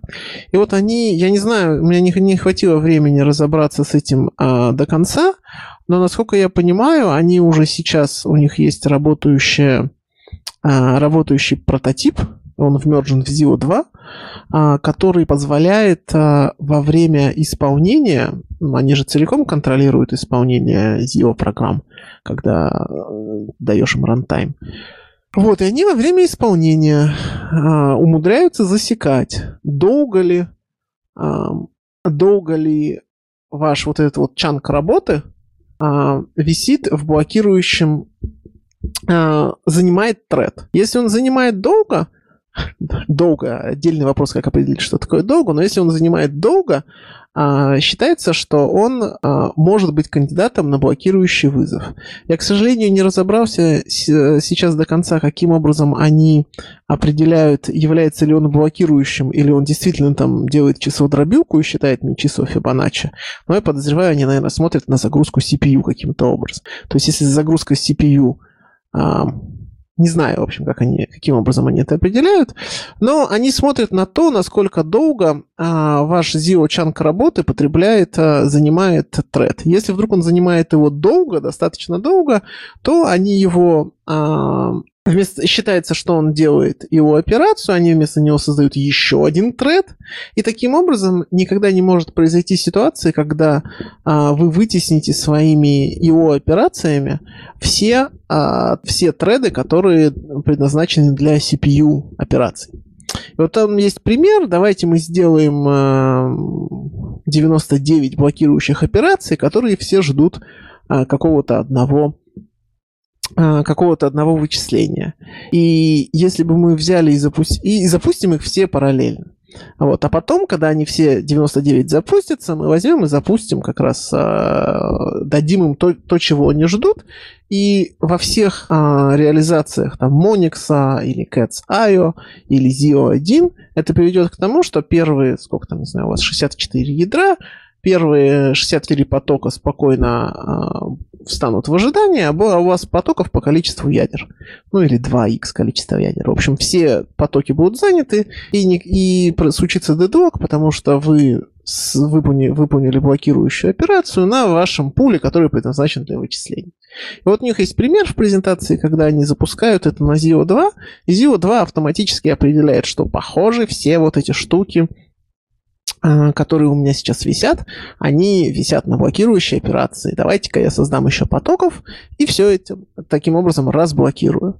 Не знаю, где у них ограничения, сколько потоков можно создать. Не знаю, где у них ограничения и каким образом они определяют, является ли это число дробилка или это действительно удаленный вызов, и нам нужно создать новый поток.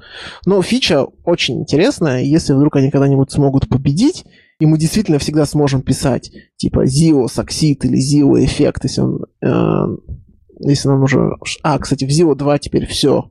Все параметры вычисляются лениво, поэтому всегда можно писать Zio Succeed, да? А, в общем, если они смогут решить эту проблему каким-то образом, и нам не нужно будет больше думать о том, что у нас есть где-то блокирующие операции, не блокирующие операции, отдельный пул для одного, для другого нужен, то это будет очень круто. Вот. Значит, Zio 2 активно пилится, вся экосистема сейчас активно перепиливается на Zio 2. Я нашел классный changelog для этого. Там написано, что все, какие изменения произошли в разных э, пакетах и с чем они были связаны. Самое главное, они выпилили все эти тройные плюсы, тройные стрелочки и, и прочую вот эту вот будню. Как двоеточие слэш, двоеточие обратный слэш был в скале для fold right. Вот, они все, все это выпилили, выпилили магию, ввели больше слов, выпилили blocking, потому что blocking теперь не нужен. Ну и там есть разные другие изменения. В общем, выступление очень крутое, а, очень крутое по, по мыслям, которые оттуда можно почерпнуть. Мне очень понравилось, категорически рекомендую. Ссылочка будет. И надо еще не забыть на рунаровское выступление, я тоже ссылочку привожу. Вопросы? Очень, очень подробный рассказ доклада. Спасибо тебе, Алексей. Пожалуйста. А, есть вообще комментарий, да, добавить могу. Вот э, про Zio Magic добавил. Действительно, наверное, вот эти стрелочки, да, и плюсики, это вот как раз синтаксис построения лейеров, и они все это прячут за инжектом какой-нибудь. Ну, как это, по-моему, Zio Magic добавлял простенькую функцию inject, который умел варить это все, и не надо было говорить, как это делать, используя вот этот синтаксис из тройных стрелочек и двойных плюсиков. А ты когда-нибудь это делал сам? Да, делал. И у меня, мне, мне это категорически не нравится. Ну, не то, что сами вот эти стрелочки плюсики, это ладно, окей, это я могу жить с этим.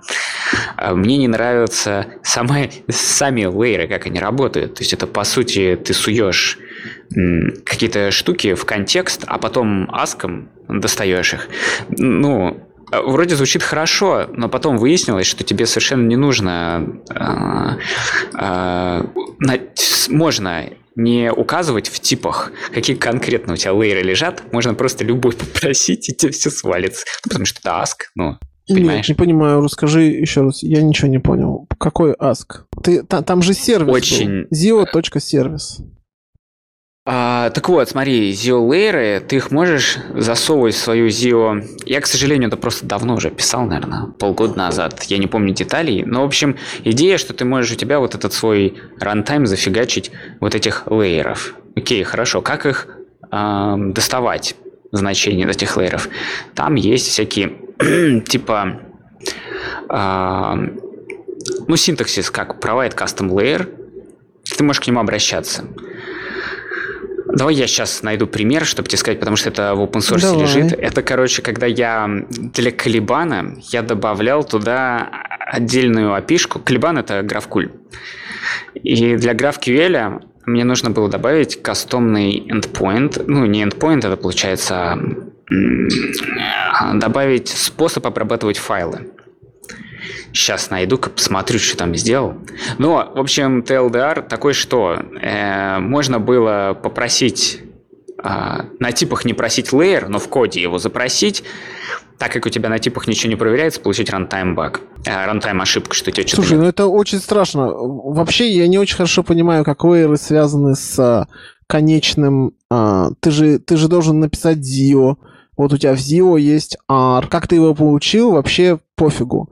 И лейеры — это просто способ, как ты можешь получить как ты можешь легко этот R получить, и это просто решение проблемы, когда у тебя один сервис зависит от другого, и у тебя таких 5 на одном уровне и 5 на другом уровне. Как тебе, имея 5 и 5, получить э, как бы 10, вот в этом проблема. И Z-Layer это же просто API, которая позволяет тебе конкре- эффективно решать конкретно эту проблему, как у тебя несколько сервисов с мердж с зависимостями друг на друга превратить в один большой толстый has-with, has-with, has-with и передать его твоей ZIO программе, да?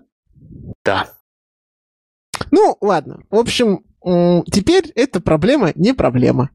А, говорят нам тут... разработчики Так вот, я посмотрел. Меня... В общем, у тебя вот это есть твоя R, и тебе достаточно, чтобы R твоя им была, ну, была под типом has. И тогда туда можно положить что хочешь. Но а, потому что есть у тебя права и сам. И, разумеется, можно по, ну, вот это потребовать get сам. В общем, короче... Get some? А не get some, okay. давай-ка я сейчас посмотрю, чтобы поконкретнее. Ладно, я могу да, pull request, короче, приложить. Сейчас, и... да, лечение по фотографии. Да, я вообще не помню. А, в общем, думаю... короче, да, можно кинуть твои zio и они у тебя в compile тайме проверяться не будут. Ты можешь их в рантайме, они у тебя упадут, потому что ты будешь их требовать. Я прям чувствую, как, как в тот момент горело. Горело. Я так горел. Я до сих пор горел. Я сейчас смотрю, я прям у меня флешбеки вьетнамские, и ну, меня как бы ребята, которые со мной а, смотрели в эту проблему, такие, ну, может быть, ты что-то не так делаешь, что нет, мы сделали, все так сделали. Окей. Ну, Гриша приложит а, фото, не фотографию, ссылки на... Фотографию скриншота. Да, фотографию скриншота на, на ту боль, которая происходила. Юра, давай. Слушайте, ребят, я вот тут э, одну штуку не очень понимаю. У вас, в принципе, эти же лейеры — это такой вариант типа dependency injection, да, и меня э, все понятно, когда у тебя просто, ну вот, что-то типа ты в мейне все собираешь, э, и потом э, ну, там раскидываешь э, по каким-то своим компонентам. Вот этому компоненту нужны вот эти зависимости, вот этому компоненту вот эти зависимости. И все зависимости в, как, там, в одном экземпляре. Но это ведь только самый простой случай. Вот меня, э, мне непонятно, как вот эта автоматическая магия, которая во втором ZIO будет разруливать ситуации, когда у меня не просто в одном экземпляре, а, например, там, я не знаю, какой-нибудь на каждый запрос создава, создается correlation ID, и я хочу его через R таскать. А вот как он поймет, что мне нужен на каждый запрос создаваться? Вот это там в API как-то все выражено? А, ответ а, на твой вопрос – никак. А, ответ на, на вопрос, как тебе Zio 2 поможет для этого, простой, тоже никак.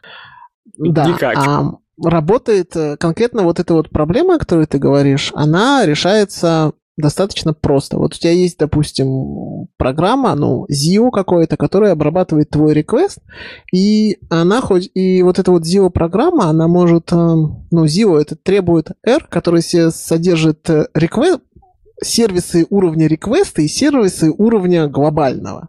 Вот. У тебя просто будет две фазы применения а, два провайда. Один провайд будет на старте приложения, когда ты э, возьмешь все сервисы, которые у тебя есть глобальные, запро- скажешь провайд сам и уменьшишь количество сервисов, которые тебе нужны для исполнения твоей программы на уровне реквеста. А потом на уровне request хендлинга ты возьмешь request, вытащишь из него все, что нужно, сделаешь сервисы, которые тебе нужны на уровне реквеста и запровайдишь огрызки. Ну, то есть, получается, если мне нужно что-то докинуть, то мне это в полуручном режиме надо делать. Да, просто у тебя два, два момента, когда ты это делаешь. Первый момент... Не, ну ты можешь, конечно, сделать... Э, ну, не то чтобы тупо, но как бы ты можешь сделать по-другому. Ты можешь сказать, что я в каждом реквесте буду проводить все. Для того, чтобы все запроводить, у меня есть часть глобальных сервисов, которые у меня есть уже. И вот они, а есть еще часть уровня реквеста, которые я могу собрать только во время, имея какие-то реквест-параметры. Вот я все это собрал, скинул в один большой котел и запроводил. Интересно. Это, кстати, вот, вот конкретно то, что ты описал, это та главная фича, из-за которой я решил, что Zio идеально подходит для, для бэкэндов. Потому что дежурная проблема всех вот этих вот спрингов и прочего трэша это в том, что жизненный цикл разных э, зависимостей может быть разным. Есть глобальные, есть уровни реквеста, но вот там, вы не поверите, есть еще другие разные скопы. Вот. И нет никакого, никакого понимания, как они друг с другом дружат, как получить доступ, допустим, в, глоб, в, глобальном, а, в глобальной зависимости к, к зависимости уровня реквеста, и вообще должно ли быть это возможно, кто это будет контролировать, как, когда. Это, короче, очень какая-то невнятная проблема, а в Zio она очень классно решена, то есть оно как бы... Ну вот, если, если забыть о том, что Гриша знает тайное, тайный способ сломать все Челы, я вспомнил, все, Сейчас будет большой ревил. Короче, как строятся зелейры? Э, ты должен определить сначала свою среду, да, создать вот этот env и сказать, какие типы у тебя э, этих зелейров ты хочешь иметь. Так вот, можно на самом деле не указывать все, можно указать не все. Главная фишка, что в коде дальше не надо вот в этих has type параметрах, да, говорить, добавлять вот эти миксины конкретных типов. Если их не добавлять, никто не запретит использовать provide сам и все остальные такие плюсы. Можно будет по факту подмешивать больше лейеров на ходу, да, но в сигнатуре твоего рантайма они нигде мелькать не будут, поэтому тайп-чек никакого не случится. Вот я не понимаю, я не понимаю, Гриш, пока о каком рантайме ты говоришь? А, ну вот этот ZIO-шный, а, ну рантайм, ран, когда ты запустил а, код, у тебя run а, нажал, все, вот этот я рантайм. Понял. Ты про этот. Слушай, а, да, да, я, смеш, я... я смешал два рантайма, рантайм как бы R, да, я понял, в чем проблема, и когда ты запустил программу. Да, я понял. Я никогда на самом деле не не выносил их на уровне рантайма. Я как-то внутри, внутри ZIO их все делал. Типа вот ты запускаешь ZIO с дефолтным рантаймом, а, ну, которые там всякие clock, blocking, вот это все. А, а потом внутри запускаешь другую ZIO-программу, а для того, чтобы ее запустить, ты там наконструируешь разных лейеров уже, в, как часть исполнения. То есть я эти лейеры применял всегда внутри программы, не, не вытаскиваю их на уровне рантайма. Я даже не уверен, что рантайм... А он, он планируется, как бы рассчитывается, я, что я, его наверное, можно использовать? Я, наверное, тут спутал тебя, да. Я не имел в виду а, конкретно, да, рантайм как рантайм. Это вот именно вот эти лейеры, которые ты... Ну, как они используются сейчас? Подождите, мне надо опишу. Ладно, скинешь потом, скинешь потом этот, скинешь потом ссылку на pull request, как у тебя там пригорало. Да, хорошо скину. В общем, да, декларировать можно не все, а использовать можно все лейеры. А если еще S инстансов сказать, ух, тогда можно, знаешь, что натворить. А, но э, вся фишка в том, что я не использовал S инстансов. Слушайте, ребята, у меня еще такой вопрос. Я не знаю, это у меня там что-то мне приснилось или какие-то фантомные знания, но мне кажется, я где-то слышал вот про вот эту фичу, про автоматическое определение блокируемый или неблокируемый вызов, про анализ стек-трейсов, что если у тебя стек-трейс в трейде дошел до native вызова, то, ну, можно сразу решить, что это значит блокирующий вызов и просто ну, вот сделать тот, тот трюк, про который ты, Алексей, говорил. Такое что-то было? Мне кажется, нет, потому что native вызовы, а представляешь, у тебя там, а, я не знаю, нативная библиотека, которая а, тензоры эти умеет умножать или складывать, что с ними Гриша делает? А, хорошо и быстро, и при этом CPU живет. Вот ты дошел до места, которое эта библиотека делает, вызов в эту библиотеку, там написано native. Ну, также в отдельной... И, и ну, дальше так, что? Вот она же CPU жрет. Смысл-то как раз в том, что а, мало... Смысл же вот э, fork join pool в том, что у тебя тредов вообще не очень много будет. То есть у тебя тредов не сильно больше, чем процессоров, и поэтому у тебя там L1 и L2 кэши не вымываются, и все это как-то поэффективнее работает, потому что у тебя контекст свечей этих нет.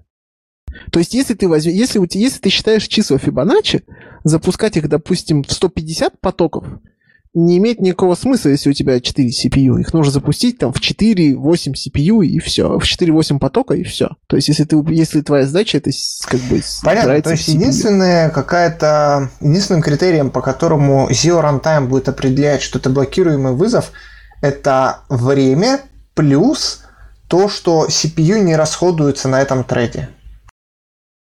Ну, давай я тебе я скажу честно, не буду щелкать. Да. Я не разобрался с этим. Это хороший, интересный вопрос. И мне кажется, в тот момент, признаться, я, может быть, как-то... Может Просто был вдохновлен невероятным посылом в презентации. Я не помню... Да, может быть, да, может быть, я как раз думал о том, что в этот раз я смогу посетить чудесный подкаст и рассказать о том, а, что я посмотрел. Не знаю. В общем, я не помню. А, я, мне интересно, я выясню, и если я если мы еще не разберемся к тому времени, я расскажу. Но интересно, конечно, потому что мне, например, не очень понятно. И опять же, что такое долго, это отдельный интересный вопрос. Типа, 10 миллисекунд это долго, 100 миллисекунд это долго, а 1 миллисекунда это долго, непонятно. То есть э, есть огромное количество сервисов, у которых там SLA э, P99 меньше 10 миллисекунд. То есть, а 10 миллисекунд, ну, я не знаю, звучит как бы не очень много. Не знаю, то есть они э, э рассказывали еще, что внутри будет какая-то адаптивная система, которая к профайлу вашего приложения каким-то образом будет а, подстраиваться.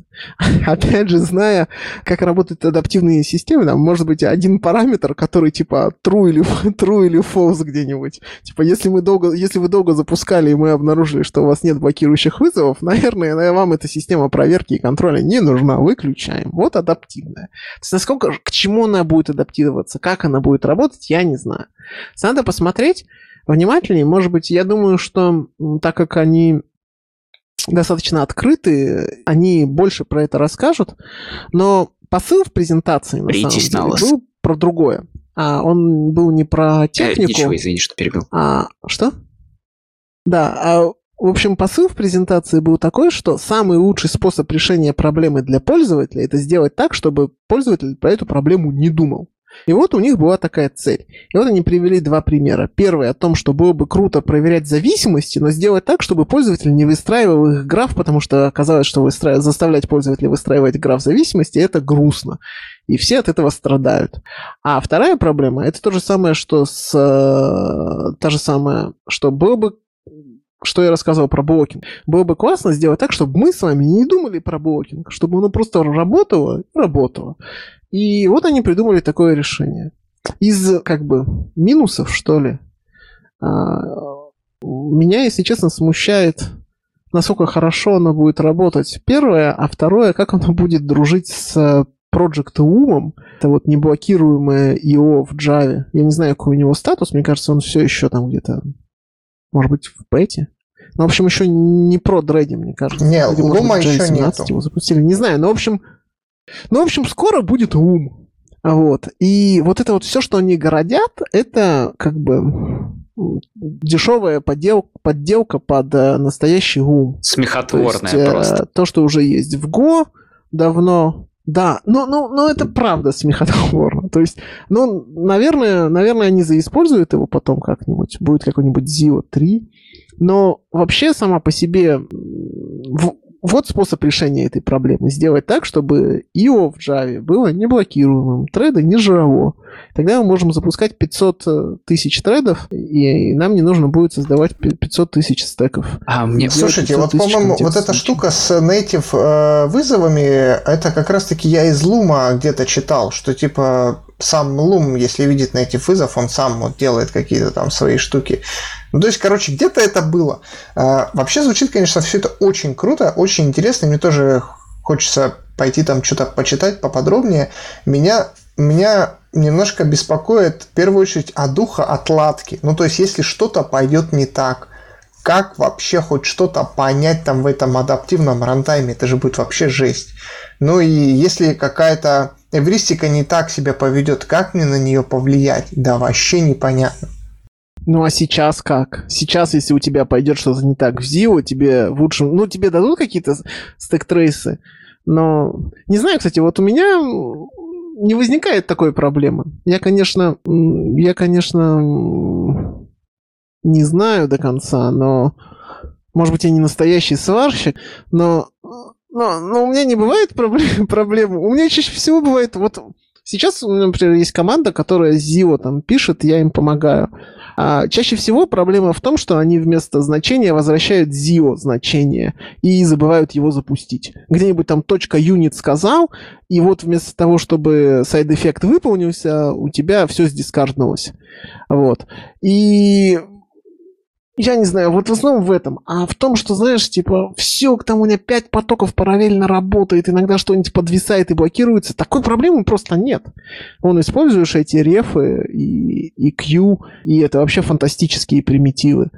Э, очень крутые. Я прямо лучше, лучше, лучший experience concurrent programming а, который у меня был вообще. То есть не знаю. Мне кажется, проблемы Я же не нет. спорю с тем, что... Ну, может быть, у меня просто... Как бы сказать... Мне бы никогда не хотелось с такой проблемой столкнуться, но просто если я вдруг с ней столкнусь, я абсолютно не представляю, в какую сторону там придется идти и как. Окей. А, ну что, а, я бы да, добавил, то, что добавить? я бы хотел посмотреть на сравнение Zio скедулера и кота скедулеров второго Zio скедулера с котами третьими. Посмотреть, в чем там разница. Потому что и коты третьи, они на Токио мигрировали, и Zio на Токио мигрировал. И что там конкретно? Что за Токио? Да, растовский смысле, типа растовский Токио. Токио. Вообще у котов там э, самописный э, какой-то там Токио, писанный кем? Василием? Э, я не помню. Рас, расскажи, пожалуйста, что значит э, Гриша, Гриша, Это какой-то хи хитрый... Гриша, наверное, хочет сказать о том, что и Runtime Zio 2, да, и Runtime Effective 3 вдохновлены идеями, которые изначально были имплементированы в Runtime Tokyo языка Rust. И, а, кстати, а, в Zio 2 тоже окей, свой окей. Э, тредпул, насколько я понимаю. А, да, там такой же тредпул. Ну, они очень похожи, как я понял. Только писали просто разные люди.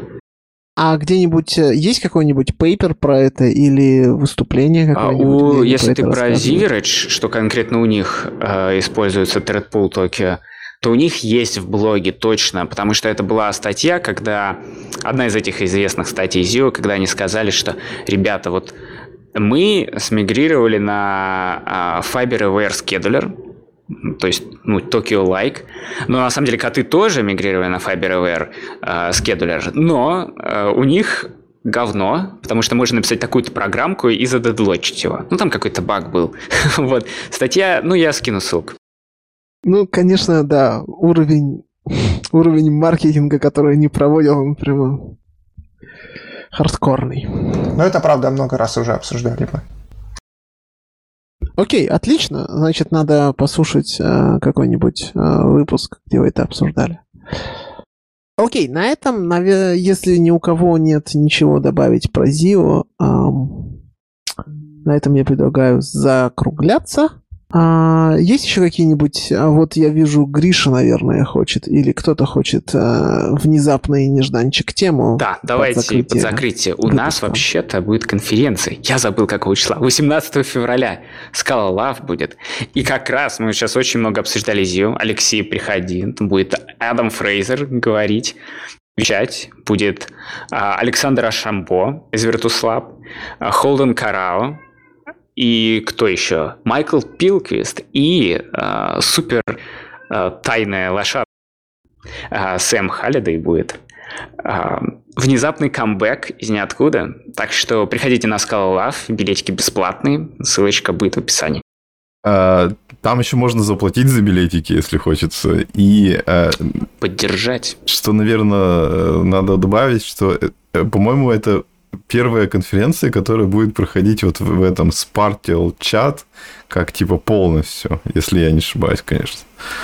Точно, вся конференция проходит в Spatial чате, то есть без зумов, без твичей. Я не знаю насчет рестримов, будут ли рестримы, но да, идея, короче, все люди просто на, набросятся в Spatial чат, и там прям можно шарить экран, э, в общем, показывать презентации. Приходите, будет что посмотреть. Я не знаю, как это работает. А оно не упадет? Абсолютно не знаю. А, наверное, нет. Нет, ну, Хотелось бы ну, вроде это не понемногу тестировалось на протяжении там последних двух лет, так что есть надежда все, что будет работать. Да, поток людей точно выдерживает. А, насчет видео, я никогда до этого не пользовался видео внутри спешл чата. Юра, у Да, тебя мне было еще просто интересно, А, говори, говори. будет ли оно работать где-то кроме хрома. Какие, какие у вас сегодня всех умные вопросы, умные рассказы? К сожалению, не знаю. Чувствую себя прям, ну, вообще не очень... э, Ничего не знаю. Юра, у тебя была какая-то совсем последняя тема. Да, у меня совсем последняя тема, буквально на минутку. Э, ребята, я ищу людей себе в команду. Мы ищем медлов, смотрим джунов, так что если вы э, либо там пишите на Java, хотите в- влиться в скалу, либо вы уже писали на скале, приходите, у нас там FP, type level, вот это все. Пишите мне. То есть Дио нет, да? Пока нет, и у нас просто уже довольно много, и все в монорепе, и, наверное, особого какого-то резона нету переходить. Юра, ну и очень бы помогло, если бы ты сказал название компании, город. А у нас удаленка, так что, в принципе, город не важен, компания 2GIS. Слушай, а разве вы не абстрагированы от рантайма? Чтобы взял ты просто и запихнул Зио, подсунул Зио в дырку и, все? Слушай, на самом деле, да, у нас все веб с дыркой, так что, в принципе, наверное, подсунуть можно, а, но по факту а, используются, ну, просто ката-эффекты и вот всякие там рефы оттуда. То есть тофу есть, кстати, но чуть-чуть, и оттуда используются в основном всякие конкарен штуки типа агента и вот такого, чего нету в ката-эффектах. Надо как-нибудь попросить тебя рассказать поподробнее. Мне кажется, это было бы интересно. Ну что же, на этом наш 108 выпуск подкаста. Подкаста. Подкаст. Очень Почти получилось. Очень сложное, да. А так хорошо начал. Наш подкаст подходит к своему логическому завершению, и мы с вами прощаемся. Спасибо, что были с нами. С вами был Алексей Романчук из города Берлина. А, Пока. Григорий из Филадельфии. Всем пока. Евгений из Екатеринбурга, всем пока. Юрий из Новосибирска, всем пока. До скорых встреч.